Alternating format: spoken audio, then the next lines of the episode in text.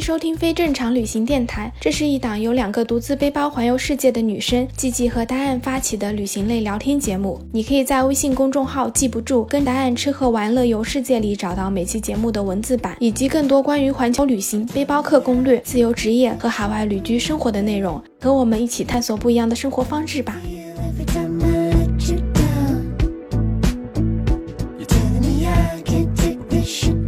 好，我是季季，欢迎收听非正常旅行电台，这是一档横跨南北半球的旅行播客，带你用声音环游世界。今天这期呢，还是继续我们之前的阿里系列，但是今天这期稍微轻松了一点，我们就不再聊赶人波奇转山的故事，来聊一聊就是整个阿里大环线上那些非常非常漂亮的湖。然后今天这一期呢，还是阿曼跟我继续聊天，然后阿曼先来给大家打个招呼。 Hello， 大家好，我是阿曼，很高兴又来了。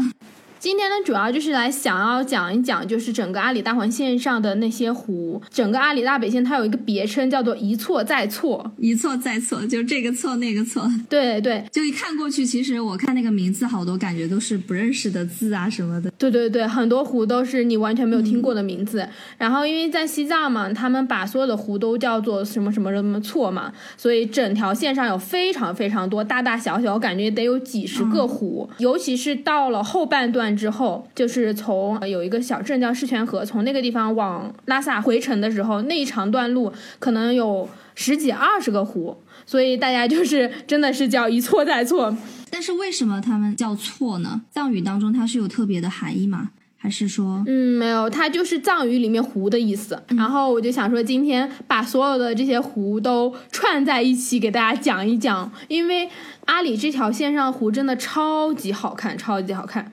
我一开始去的时候，我都还觉得很担心会审美疲劳，因为你想我们要在路上10几天啊，感觉都是雪山啊湖啊什么的，我就觉得很可能你看了3-4天之后看什么都是一样的了。但它后面它其实是有很多变化的，比如说颜色呀形状这些。对的对的，它其实差别还挺大的。而且主要是这条线上它基本上把西藏的那几个圣湖全都走完了。对，所以就还是挺值得去的，就想说单独拎出来讲一讲。我们今天就从那个拉萨开始讲，就是从拉萨出发，还是按照环线上的那个路线开始讲。可以的，我们从拉萨出来，然后第一站就去了那个羊湖，就是羊卓雍措。对，这个听过，应该是稍微听过西藏的人都知道这个。对对对对对，羊湖也是离拉萨最近的，它大概离拉萨也就是100多公里，然后开车可能开个2-3个小时就能到，所以羊湖还是比较漂亮的。而且我们之前在第一期其实已经有讲过了关于羊湖的，所以这里就稍微简单的讲一讲就好了。然后大家如果想要听具体的，可以回到我们阿里大环线上的第一期，就是珠峰大本营的那一期，其实就已经有讲过了。我们当时第一天从拉萨出发就去了羊湖。羊湖真的是你一定要天气非常好去。我上一次去羊湖的时候就是冬天，然后一个大阴天，你看到那湖就是灰蒙蒙的。它没有那个没有阳光照下来的那个颜色，它就是灰的。因为西藏基本上所有的湖啊什么的都是需要晴天才好看，不然那些湖水就是灰色的，没有那种什么蓝色的浅色的那种好看的颜色了。然后这一次就比较好，这一次运气超级好，我们去羊湖的时候就是天气非常非常好，所以你从山上就可以看到整个羊湖。因为后面很多湖它其实都不是从山上看的，你可能在路边然后看到那个湖，所以你没有办法俯视，但羊湖它是有观景台的。你从拉萨出去就是一直在绕盘山公路盘到很高的上面，然后你再往下看羊湖，就是像那种它是一个狭长的一个形状，所以它是在山谷中间的。然后你看的时候基本上它的颜色就是那种比较深的那种宝石的蓝色，非常好看。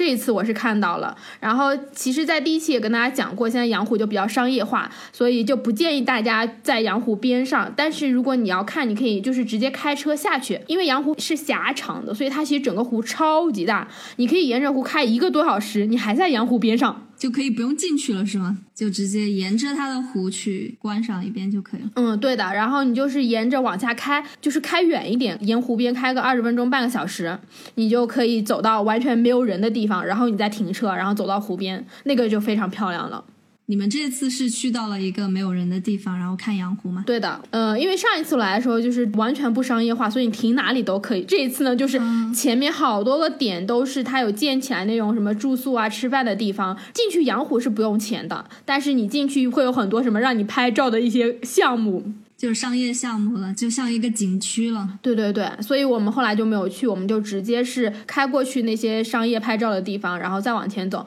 往前走就是有一个拐弯的地方，其实往前走很多地方就已经变成了正常的那种藏族的村子了，那些村子里面你就是停下来然后往湖边走就都非常漂亮了。嗯，那就随便开到哪儿觉得可以停下来就停一下。嗯，对的，因为反正你去走这个阿里环线嘛，像第一站其实我们第一天是到了日喀则嘛，走那个环线就是要沿着羊湖走的。嗯，大家其实如果想要沿途去经过一些湖啊或者雪山什么的，你可以在那个导航上面把这些点设为停靠点，然后你就可以绕过去，它可能也就是多开个10几公里，你就可以把沿途所有的景点都看完。所以我们一般就是每天早上出门之前我们就把所有的湖都放上去，然后这样子导航就会提醒你说，哎，你到了哪个湖，然后你就可以下去去看这样子。对，你可以设一长串的途经点，这个可以。然后羊湖是我们看的第一个湖，但是因为我其实已经去过羊湖了，所以我觉得它没有让我那种特别的惊喜，就它符合我的想象，但是没有让我觉得惊艳。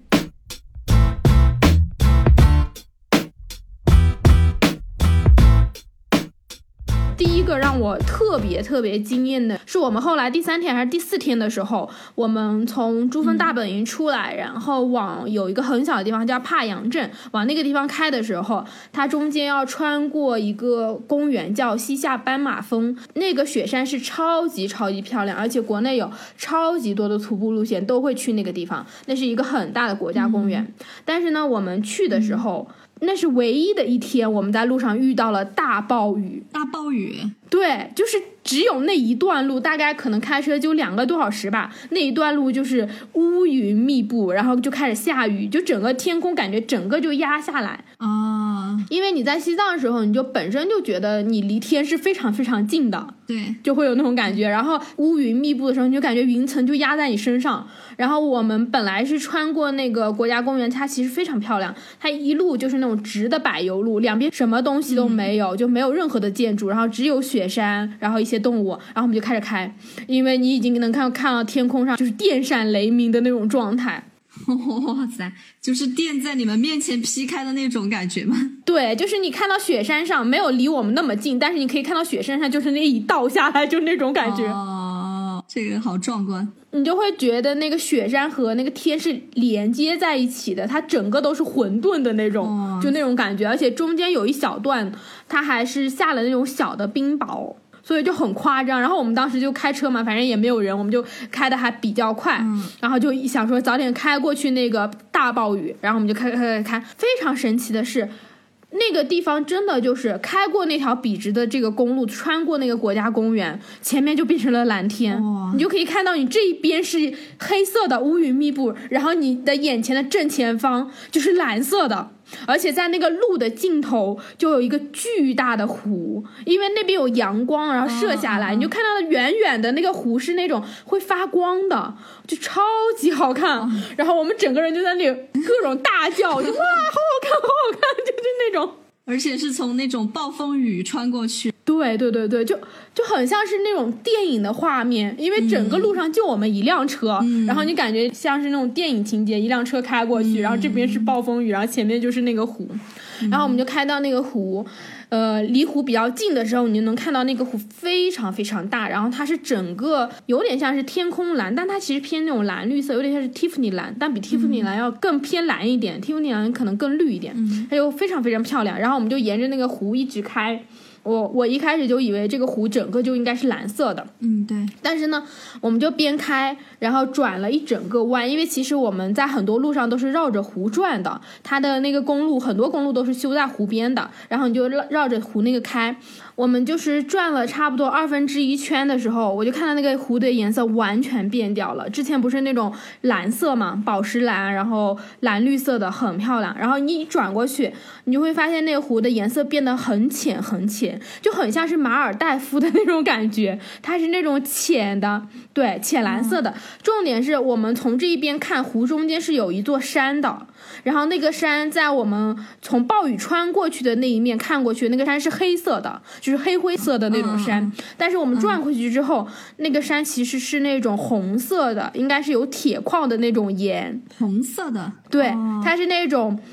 有点像是铁锈红的那种感觉，但是因为当时可能是前面已经下过暴雨，所以阳光是完全出来的，那个山是粉色的，就是完完全全的粉红色，粉色的山，对，完完全全的粉红色。然后我整个人就超级超级震惊，因为真的非常漂亮，你就看那个湖水就变成了粉红色，就感觉像是那种童话中的那种场景，就那个颜色完全不像是在西藏会出现的颜色，像是在迪士尼会出现的颜色，就是那种很梦幻的那种颜色，是不是有一点那种感觉？对，然后还有那种天空中还有云，那个云也是粉粉的。然后我们就开过去之后，我们就发现路边有一条小路，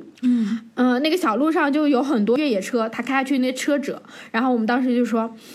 我们要开下去。那个时候我在开车，其实我超级不开心的，因为平时都是我在拍照，因为我就坐副驾驶，然后我就会拍照，然后。就是那一次他们正好开了很久，我就说那就换我来开。我开车的时候发现这个这么漂亮，但是我没有办法录像，对，我就一路指挥蔡哥给我拍照，然后就是快拍。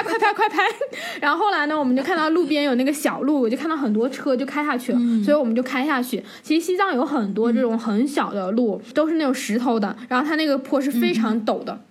所以这也是为什么我们之前就有跟大家讲说，如果你要去阿里自驾的话，一定要租 SUV， 因为它那种路就是石头路，你需要底盘很高你才能开下去，可能就是坑坑洼洼，你就慢慢的开下去，然后再往前走，穿过好多那种石头，然后你就可以开到湖边。开到湖边的时候，我是真的完全被震惊了，那个真的太漂亮了。它那个颜色近看会有一些更大的变化吗？它是渐层的啊，就是它是渐层颜色的，非常好看。因为我们开完之后就停下来，然后当时那个边上还有好几辆车，他们真的很会享受生活，还在那边露营什么的，就摆那种野餐椅什么的。哇塞，这个。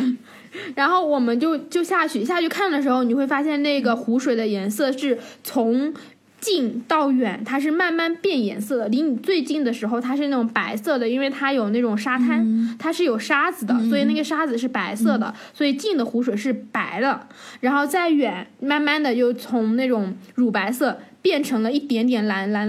然后到了湖中间的那个山的时候，它就变成了完完全全的那种深的颜色，就是那种深蓝色蔚蓝的颜色，就超级好看，而且它那个渐层是非常明显的，就乳白色、蓝绿色，然后那种深的蓝色，然后再是那种蔚蓝的普蓝的那种颜色，它是完全很分明的，一层层往里走，一层一层，对，然后我当时就觉得好漂亮，重点是那个山是粉红色的，就真的很美。粉红色的山好少看到啊，那个是真的非常好看，而且因为天空中会有云嘛，然后你就可以很明显的发现，那一朵云底下它就会是那种阴的嘛，它是阴的，没有阳光，所以那个云底下的颜色就是深色的，所以你有几朵云，然后那个湖面上就有几块颜色，超级超级好看，那个是真的是让我完全震惊到的一个湖，就是我觉得它比西藏所有的湖，在我后面的所有湖看到都让我震惊，有可能是因为当时那个场景就是暴风雨过后看到的那个湖，对，意外的惊喜。对，我们又是从那个国道上下来，然后开到湖边的，你在那个湖边的时候其实风非常大，你整一圈环绕着都是雪山，就超级好看，哇，那个真的是有震惊到我。对，那个湖叫佩库措，到时候可以把这个所有湖的名字然后打在那个文字栏里面，然后大家就可以去看，这个是真的很好看，我觉得就是美翻了的那种。然后佩库措其实就真的是你要到它湖边你才能看到它那么多颜色，因为后来我们从那个湖边走的时候再往上面看，你其实还是可以有，它有一个稍微高一点的那种路边的观景台，然后我们在观景台上看的时候，它那个颜色就完全不一样，就是西藏的那些湖就很像是那种苏州园林的那种感觉，就是移步换景，换一个角度它就可以呈现出来完全不一样的风景和颜色。我们绕到上面的时候再去看那个湖的时候，它还是红色的，那个山还是红的，但是那个山的红色就不是粉的了，它就是像那种砖红色，就是那种铁矿的颜色，石头，对对对、嗯、就是那种颜色了。你只有在底下然后阳光的照射下，它才是那种浅浅的粉色。哦，真的好漂亮。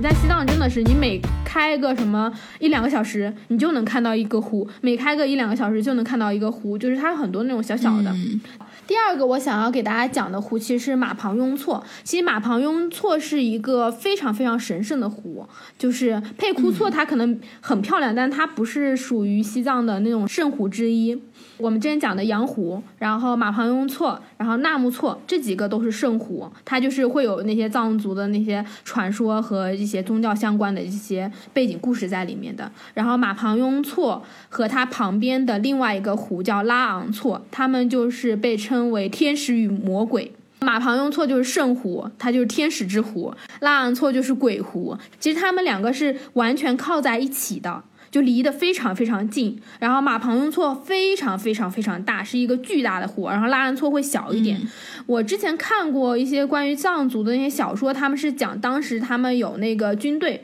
然后打仗，然后打仗的时候就是在这个湖中间，当时是因为战争，所以很多人都死在了这个鬼湖这个地方，所以那个地方就有很多冤魂什么之类的、哦、但是也有另外一种说法是说那个拉昂措是非常非常咸的咸水湖，然后那个地方就很多动物啊植物都没法生长，它又被称为鬼湖。反正就是有很多个不同的版本。马旁雍措是因为它离那个冈仁波齐非常非常近哦，它是在我们去冈仁波齐的那个路上，你会先路过马旁雍措，然后你再会到这个冈仁波齐，所以我们当时开车就先开到了马旁雍措。特别好玩的是，我们当时租了一个 SUV， 然后那个 SUV 是有那个天窗的啊，就是它整个天窗是可以打开的。对，重点是我们几个人就跟傻子一样，我们过到了第三天还是第四天才想起来上面有个天窗，才找到机关。对。前面几天我们就完全没有意识到，因为它里面还有一层那个板啊，对，然后你可以拉开，你就完全意识不到你上面是有一个玻璃的。然后到了马旁雍措的时候，我们突然想起来，哎，我们这个车是有天窗的，然后我们就开始把那个车天窗打开，然后那个光就可以照进来。那天呢天气也非常非常非常好，泰哥在开车，我跟你说他才拿驾照没有几个月。你们胆子好大呀。而且蔡哥就是开车非常的玄乎，他永远这个开车的思路跟我们不太一样、啊、我们都是开车靠右行驶、嗯、他总是不自觉的想往左行驶。为啥？他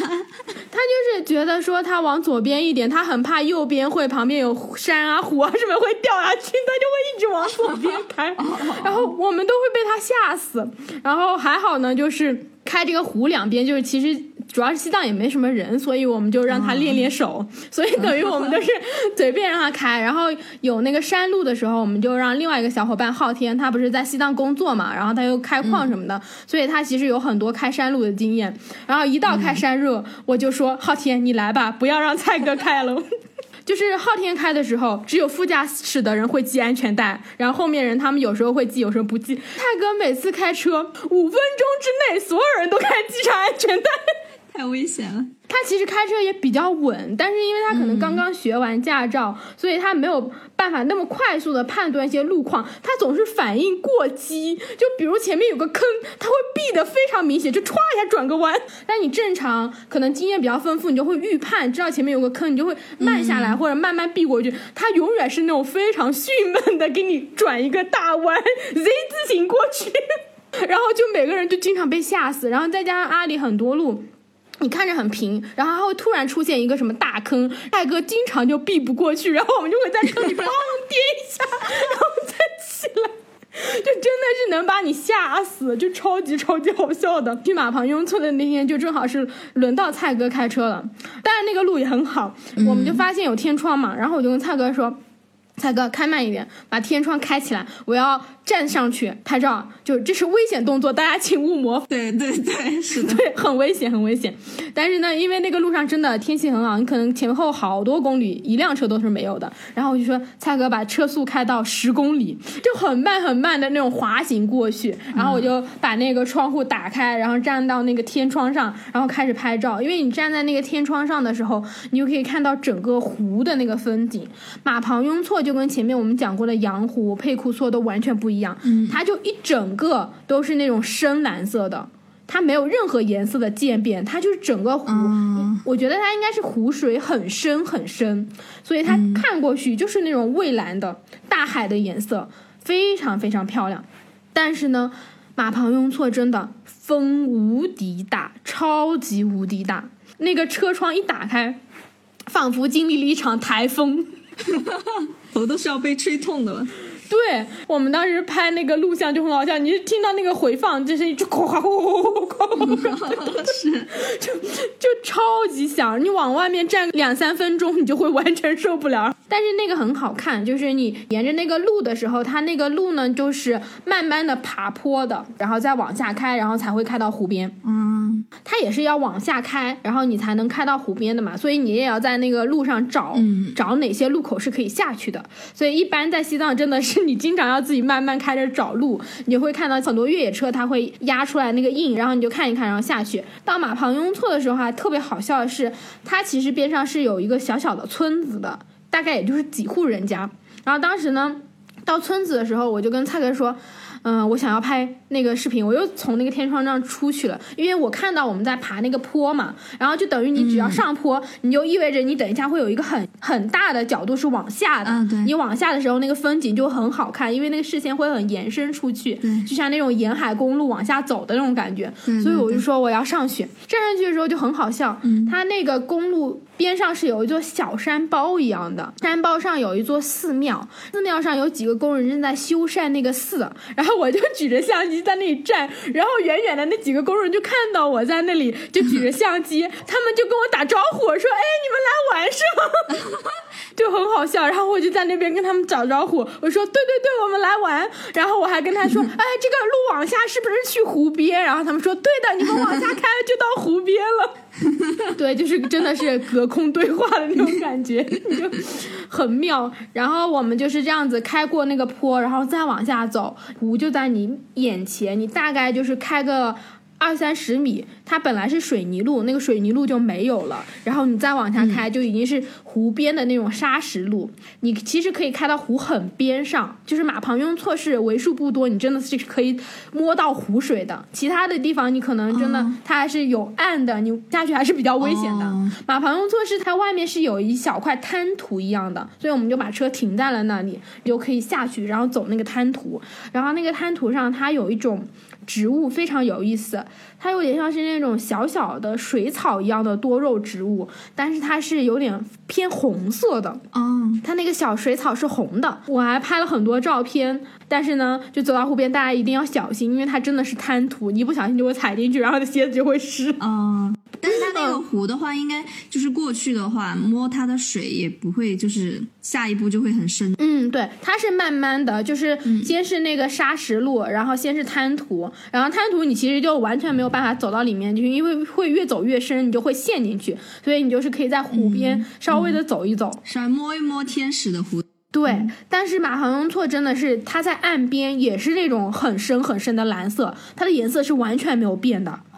岸边它的浅滩的水也是那种很蔚蓝的颜色呀。对，它是完全，我觉得可能跟里面的矿物质还有水草是有关系的，它真的是整个就是蓝色的，不像我们之前看到很多湖它其实会随着阳光会改变，但这个是真的完全没有。湖边看完之后呢，我们就觉得说应该可以找到其他的角度再看这个湖，然后我们又从湖边绕出去，又回到了国道上，国道上我们就再往前开，然后又看到一个小口，那个小口旁边还有个小建筑什么的，然后就看到有人下去，因为你可以远远看到有几辆车就停在那里了，所以我们就开下去，开到那个地方就是一个悬崖，等于它地势比较高。对，对，然后你就可以开到悬崖边停车，你就走到边上，那个湖就是在你脚底下了，真的就是在在看大海的感觉，非常好看。而且你就往下看，你就感觉里面是有很多很多东西的，因为它这个真的是非常非常深，然后就是蓝蓝的一片。但是真的马旁雍错风超级大，我又不得不说它真的风好大。哪里的风都大吗？岸边会好一点，就是它毕竟是往下了，然后你在悬崖上那个风真的是大到什么程度呢？一开始我下车，然后我当时就说，哎，昊天快开门，然后昊天说我已经开了，我们推不了门，推不出去。这么夸张？对。就是我们以为车上锁了，然后结果昊天说已经开了，然后我们就非常用力才能把这个门推开。天哪，车会不会被吹跑呀？车倒不会被吹跑啦，只是你完全就是你感觉那个门就是很用力，有人在外面用一只很重的手，然后帮你推着那个门不让你出去，真的超级夸张。而且你站在那里往下走，你是能明显的感觉到，只要你顺着风，你是几乎不用走路的，风就是会推着你往前走的。这么夸张呀？真的很夸张。我其实算胆子很大的，我都不敢去岸边，就是不敢走很近，因为你明显能感觉到那个风就是能够推着你往前前行，你就是感觉你的头发都不是你自己的，所有头发这种狂风中乱舞怎么那种8级10级大风的那种感觉，超级夸张然后就很好笑，我当时就在外面吹了一下。昊天呢就是比较沉稳一点，他应该是我们几个中最稳重的，他就早早就坐在车上了，他说我不吹风了，我要上去。然后就是鲁哥和蔡哥他们俩呢就很早就老远就走到山脚下去了，因为蔡哥要拍照，然后鲁哥也要拍照他们就一直往下走，走到了比较底下的地方。因为其实虽然那个是悬崖，但是那个悬崖是底下有很多路，就是你可以找到比较缓的坡，然后一直往下走的。然后我就看他们两个已经往山坡走了，我就跟昊天说咱俩开车下去吧，我们就看到有一条路可以开车，我们就开到底下再往下走，走到它有一面的悬崖是有那种大石头的，然后你可以从那个大石头底下爬下去，但是你爬不到最底下，因为爬到底下太累了，就是它其实那个岸还是很高的你要下去然后再上来。其实到马旁雍错的时候，它那个海拔应该已经有至少4600、4700了，就已经非常非常高了。哦，那很高了。对，我们就没有下去，我们就是找到了那个悬崖，然后拼上大石头，然后就在那里拍照，拍了很多很好看的照片每一个地方都在疯狂拍照，然后每一个一拍都是大片儿对，真的在那个整个阿里的那条线路上，你真的随便拍都不用 P， 主要是拍出来那个感觉就很像是 P 的，因为太不真实了就天空也很蓝湖也很蓝，蓝的那种就像你是把那个颜色的饱和度自己加了很多的那种感觉。对对对，你当时在群里不是发那个照片吗？群友天天都在哇哇哇塞的那种感觉，对，你就随便拍都很像是那种壁纸，真的超级好看。对，然后在这里再提醒一下大家，一定要租越野车，因为正好在那边也不知道谁这么厉害，开了一辆跑车，然后卡在了路边，我们都快笑死了卡在了路边。我前面不是讲我们先下到那个岸边嘛，所以那个是地势比较低的，我们估计那个跑车是从地势比较低的地方，它没有直接上那个国道，它是从那个地方找了另外一条路，然后想往地势高的地方开，上那个坡你的底盘就会挂住所以那个车就上不来国道就很好笑那后来他们怎么办呀？因为他们应该是掉头回去，就回到那个地势低的，然后从他们下来那个路再回去真的不要开自己的车来阿里，因为路况真的很烂，最好就租车，然后一点也不心疼开任何的好车，开完阿里之后那个车就报废了，真的破了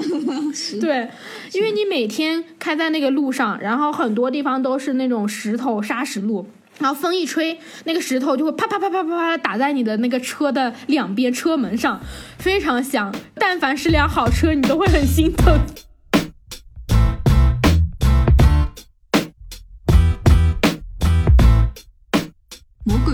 说呢，我还想听听魔鬼湖呢。那个魔鬼湖其实我们是没有去的，因为魔鬼湖它要绕很远的路，然后我们当时看导航的时候它写着是说那个地方有什么正在施工，然后不能去。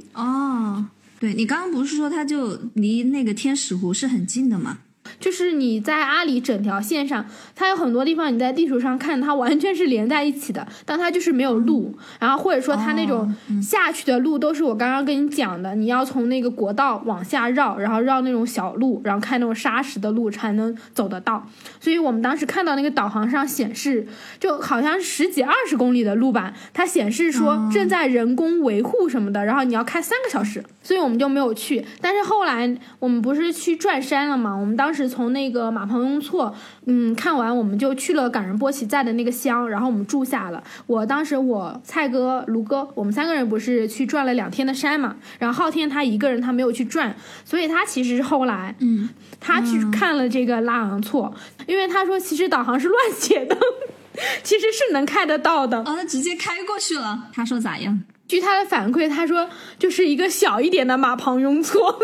颜色是很像的，只是那个湖更小一点，然后更狭长一点。刚刚讲到嘛，就是在阿里很多路它都会标出来，你会很震惊的。就是你看导航的时候，你明明看到100公里，然后导航能告诉你说你要开3个小时、4个小时。大部分的情况下，请你坚决的相信导航是对的，因为很多时候那个路不是限速，就是它真的是那种搓衣板路，就是坑坑洼洼、坑坑洼洼，你真的没有办法提速的。我们后来去了古格王朝，中间有一小段的路，就是你时速只能20。你但凡开得快，你就感觉这个车就要散架，就这种感觉。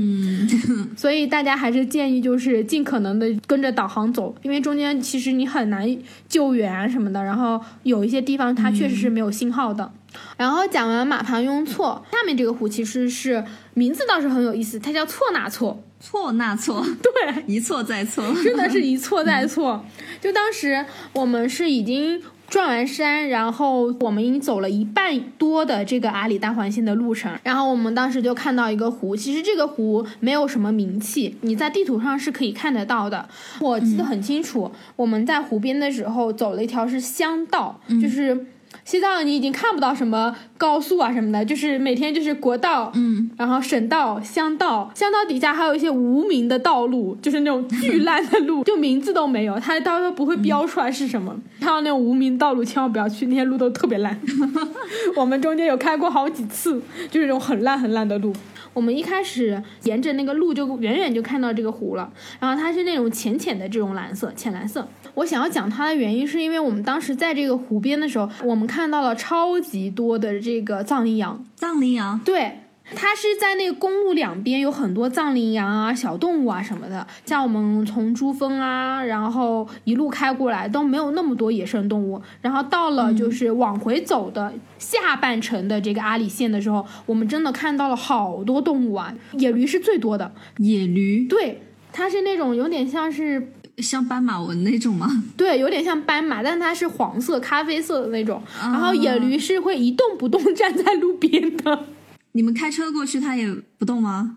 其实你跟它还是有一段距离的，它们不会离车道很近，但是从你的视线来讲，你感觉已经是非常非常离它非常近了。然后它们就是站在那里，它们是不会动的。野驴就是呆呆的站在那里，然后你看到会动的，一般就是藏羚羊了。就藏羚羊是比较活泼的，然后小小一只，它们是会成群在那里走的。而且说到藏羚羊也很好笑，我们其实前面有断断续续看到一些羊，但是我们都不确定这个是什么东西，我们还在猜这个是什么，是不是什么黄羊啊之类的。后来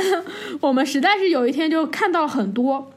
我就拍了个照，然后就在手机上查了查，才发现哇塞，这么多藏羚羊。因为在之前我们都觉得藏羚羊是那种保护动物，但是确实也是，所以我们会觉得说你非常非常非常难见到。后来我们就发现走在阿里的那条线上，往错那错的那一片走，就有超级无敌多的藏羚羊，就特别是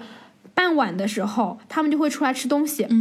然后你就可以看到成群成群的羊就会在旁边跑来跑去，跑来跑去，就超级可爱的，噔噔噔噔那种跳。对，它就是整群，然后走走走走走跑过去，他们跑超级快，就很灵活。然后我们也是在错那错那一片就看到了。然后错那错呢，本来我们没有打算去这个湖，我们一开始以为这个湖就是跟我们在路边遇到那种小湖一样，本身我们也没有听过这个名字，就觉得它不是很有名气。但是因为我们其实开车嘛，你开到一段时间大家都会开累，所以我们就说啊，那开了已经开了2、3个小时了，那要不下去歇一会儿。然后我们就从那个省道上面绕下去，然后往湖边开，它那个路就是完全可以直接开到湖边边上的，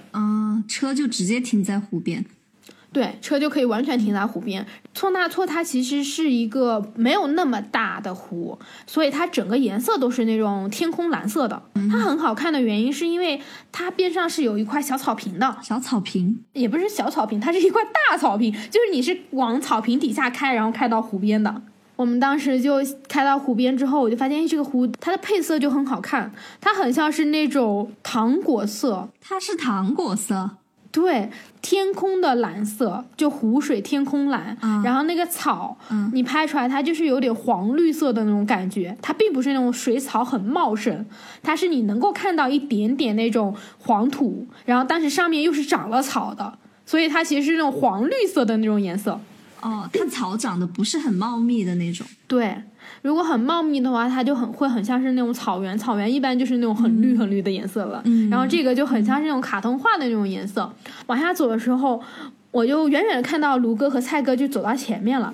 他们俩就站在那里，我就给他们拍照。拍照的时候就有一群的海鸥，我不知道是海鸥还是白鹭，然后就远远的一群就飞过去。哇塞，你看那个场景真的就跟那种宫崎骏的这种动画一样，就非常非常的神奇，就是前面一个大湖，然后后面有雪山，然后绿色的草地，然后一群的鸟就飞过去了，哦，超级美的。而且我们在那个湖那里还看到它旁边有那种动物的那个骸骨，应该是羊之类的，就还有羊角什么的。我当时都好想捡回去，但是他们就不让我捡，说应该会有很多细菌什么的。这个就真的是大家开在那个路上，如果遇到了就拐下去看就好了，因为它没有什么明显的路牌。我们研究了很久这个湖叫什么名字，因为好多小湖它在地图上是标注不出来的。后来我们是回去看到路边有个很小很小的指示牌，才看到它写着这个叫措纳措。措纳措是不是那种湖中的湖的意思？不知道。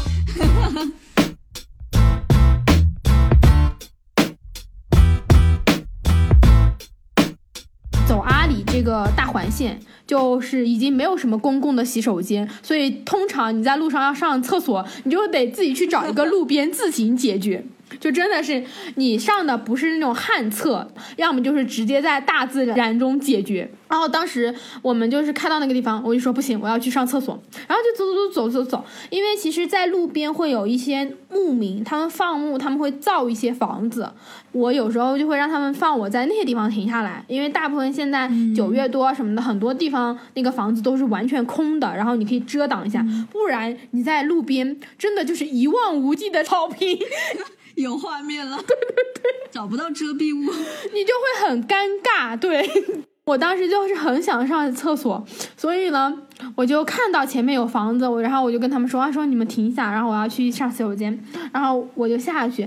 之后我就往里走，其实那个房子离路边还是有大概100多米的距离的，我就一直走进去之后，我真的是我看到2个小孩站在那里。2个小孩，男孩女孩啊？我先看到2个小孩，然后都大概只有4-5岁的样子，然后一个小男孩一个小女孩，小女孩扎了2个辫子，他们就正在窗户那里玩。因为我想要绕一圈有遮挡嘛，然后结果就发现2小孩在那玩。再过了一会儿又来了一个大一点的小孩，然后也是个女生，她应该有个8-9岁那种，就大一点。然后我就很尴尬，他们也不知道我干嘛，我也觉得就是怎么回事，然后他们也不会说汉语。对，我就想说那我就再绕一绕，然后我就绕走，结果这俩小孩就一直跟着我。对，然后我就没有办法，我就绕着他们那个建筑，它其实就是造了几个围墙，然后有一个围墙就是类似于羊圈，你就可以把羊赶进去，这样子可能下雪或者天黑了之后就不会走散。然后还有另外一个小的建筑，其实里面都没有什么家具的，就是有个玻璃，然后可以挡风什么的。就这样子我就绕着那个建筑走了一圈，好家伙，我走了一圈还见到他们爸爸了。哎呀，我真的是太好笑了，你知道吗？就是当时我已经非常非常着急上厕所了，我对你不知道，我这一路上都很想找一个地方可以上洗手间，然后这一路呢就好死不死又很空旷，就真的是好几个小时就只有草，就是，然后我就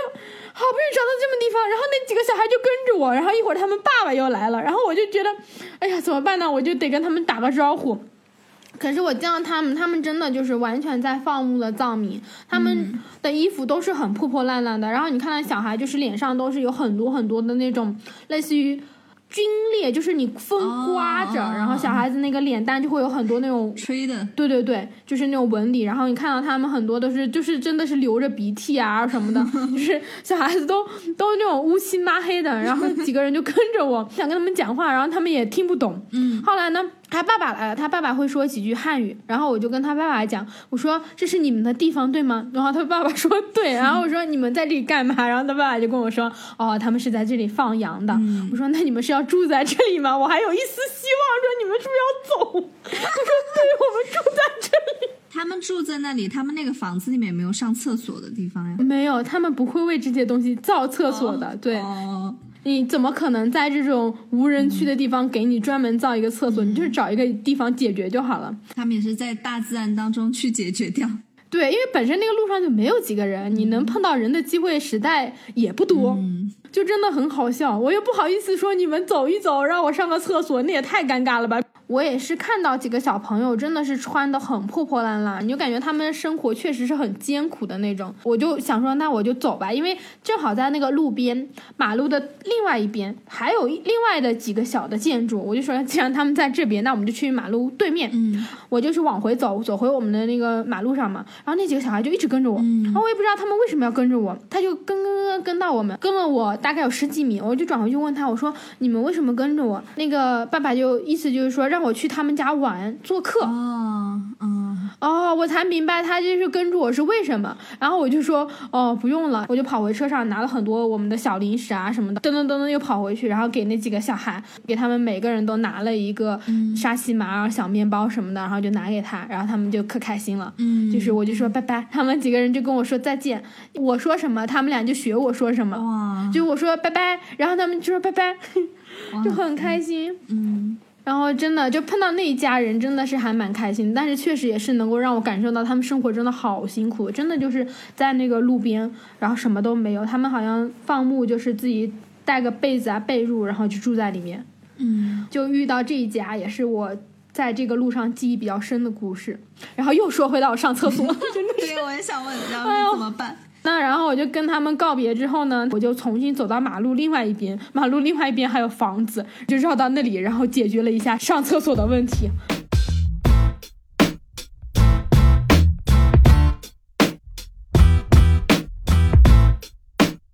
再下去我们看到的一个很大的湖就是叫色林措。色林措呢，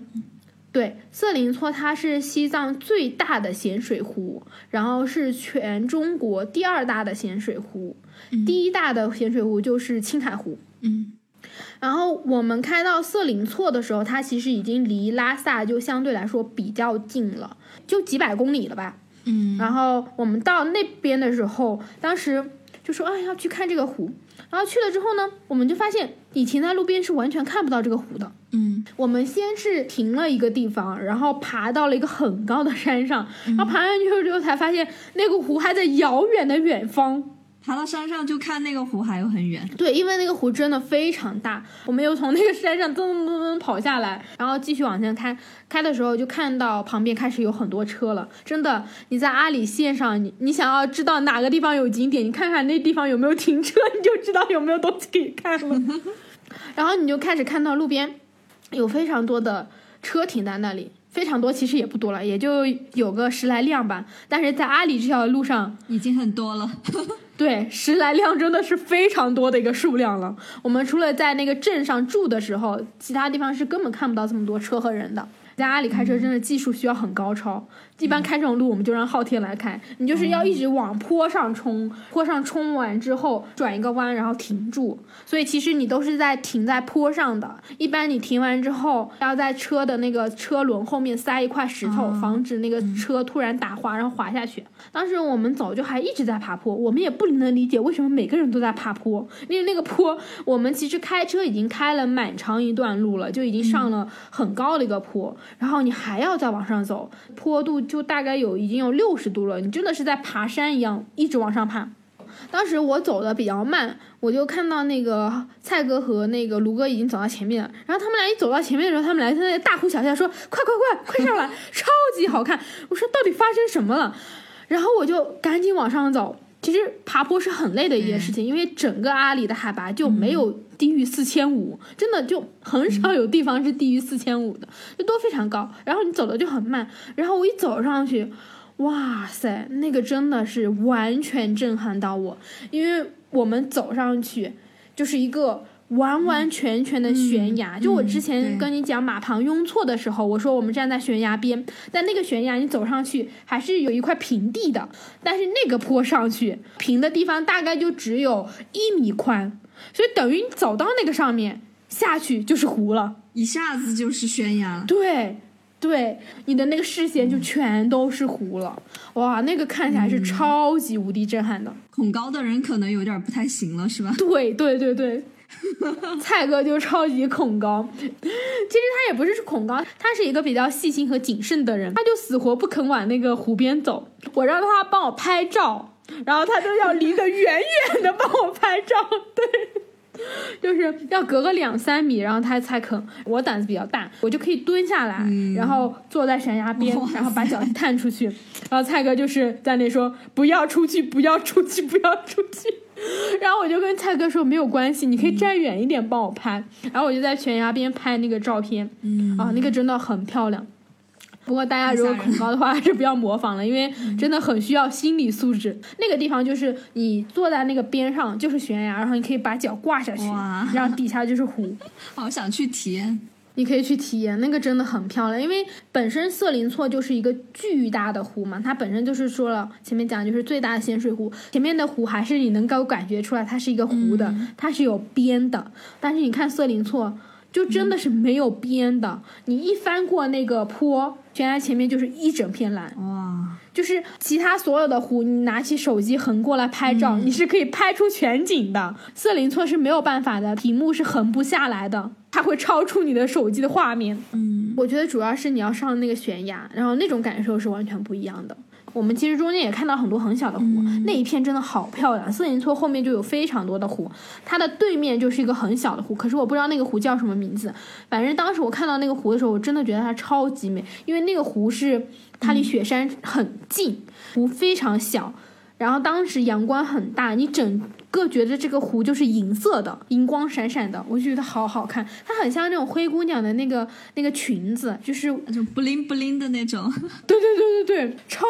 级好看。然后我就跟车上3个直男说，你们看这个像不像灰姑娘的裙子，他们3个人就说我们都看了这么多湖你还没有审美疲劳吗？我就说你们不能理解。过了这个瑟林措之后呢，我们再往前开，其实就是差不多是我们这一趟大环线上的最后一个湖，但这个湖绝对是每个人都知道的湖，就是纳木错。纳木错，对，这个名字也是相当的。但是其实现在纳木错有另外一个很有名的景点叫圣象天门，它其实是一个有点像是一个小的半岛，它一个地方弯出去，然后那里有一个拱形像是一个门，所以它叫圣象天门。因为本身纳木错就是圣湖嘛，但是去圣象天门呢，因为它是需要提前大概3到4天预约的，你可以在微信公众号上预约，那边景区是还在开发和保护中，就不允许太多的游客进去，所以你要约完之后你才能去，而且那个门票非常贵，那个好像要200还是300吧，但其实你就是去那里看一下。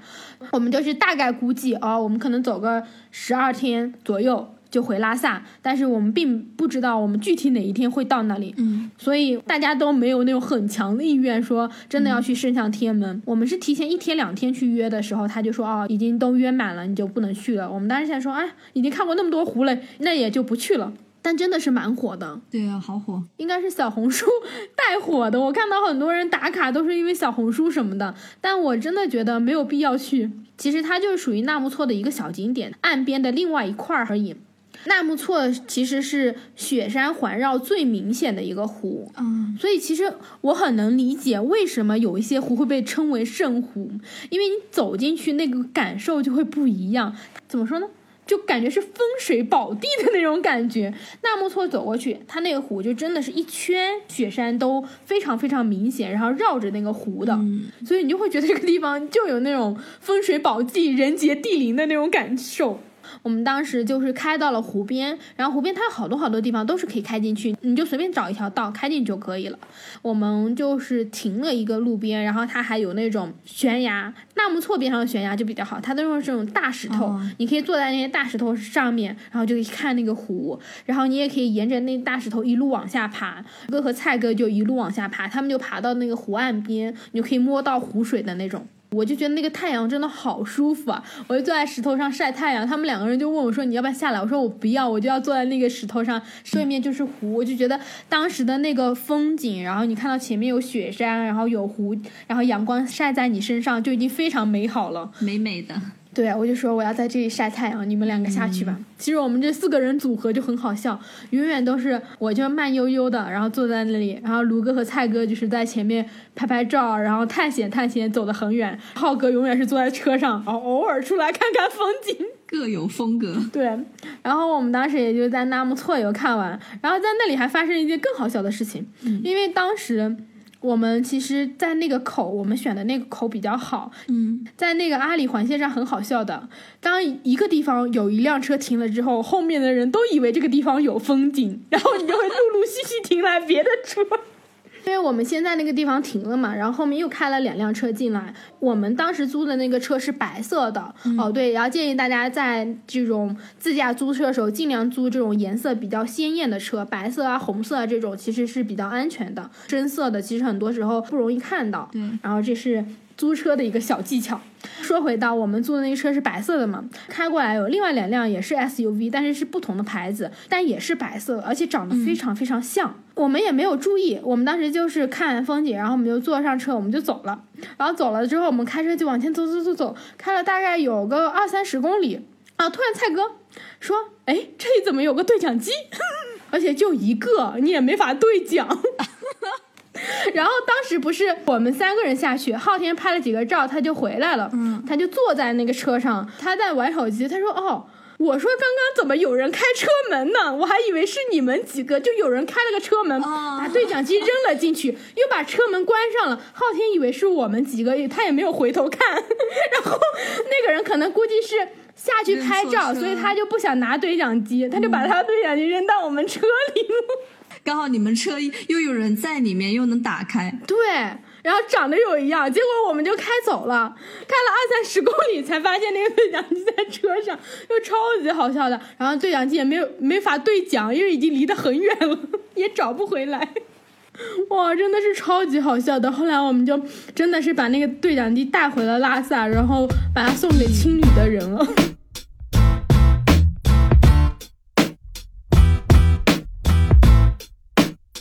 走到纳木错，我们当天其实就回了拉萨，然后就等于我们把阿里整个环线的所有湖都转了一遍，就真的是每一个湖都很不一样，就都非常非常好看，超级推荐。而且听你讲，我觉得我脑海里面那个画面一直在变对，对，因为每一个都很不一样。其实我已经去过很多湖了，就是青海湖啊，然后去新疆喀纳斯那些地方，我觉得都很漂亮。但是真的阿里是唯一一个让我觉得它是能够呈现出来很多变化的那种。当然前提就是你天气真的要好，如果天气不好，你看去全是灰的。所以大家一定要挑好的天气去看湖，这个非常重要。不过一般阿里那边也不怎么会下雨，就是你只要避开雨季。就可能8、9月份、9、10月份去，其实都会很漂亮的。我不是很喜欢写写文章啊什么的，然后我也做设计什么的，所以我每天就有很多形容词，我就会给那些山起名字。就是阿里那边很多山都是那种有矿的，所以它都是那种什么红色啊、褐色啊，或者那种黑色的，就都有不同的颜色。有一个山它是黑色的，像巧克力的颜色，然后雪下下来之后，它就沿那个山脊变成了一道一道，然后我就跟他们说，你说快看这个像不像撒了那种糖霜的那种巧克力面包，好漂亮。然后还有一些山就是它整个就像一座小小的火山一样，也不知道为什么那个形状就像一个火山，你开在那个路上就像是你对着那个富士山在开的那种感觉。哇塞，就真的是很漂亮。那我们关于西藏的这些湖的这一期就差不多就讲到这里了，也跟大家分享很多我觉得超级好看的风景。同样的也是这一期的文字版也可以在公众号里面看到，然后大家可以直接去找公众号，就是搜记不住季节的季，因为实在有太多朋友问我说公众号叫什么名字了，就是四季的季，然后记不住的不住，然后大家去搜就好了，里面就会有很多我去阿里旅行的照片，然后还有一些比较干货的攻略，因为播客的文字栏实在是贴不了这么多信息，所以大家就直接转战公众号去看吧。如果真的搜不到，你可以看底下置顶评论，其实也有写的。那这就是我们这周的播客了，咱们下周6的时候继续闲聊全世界，拜拜。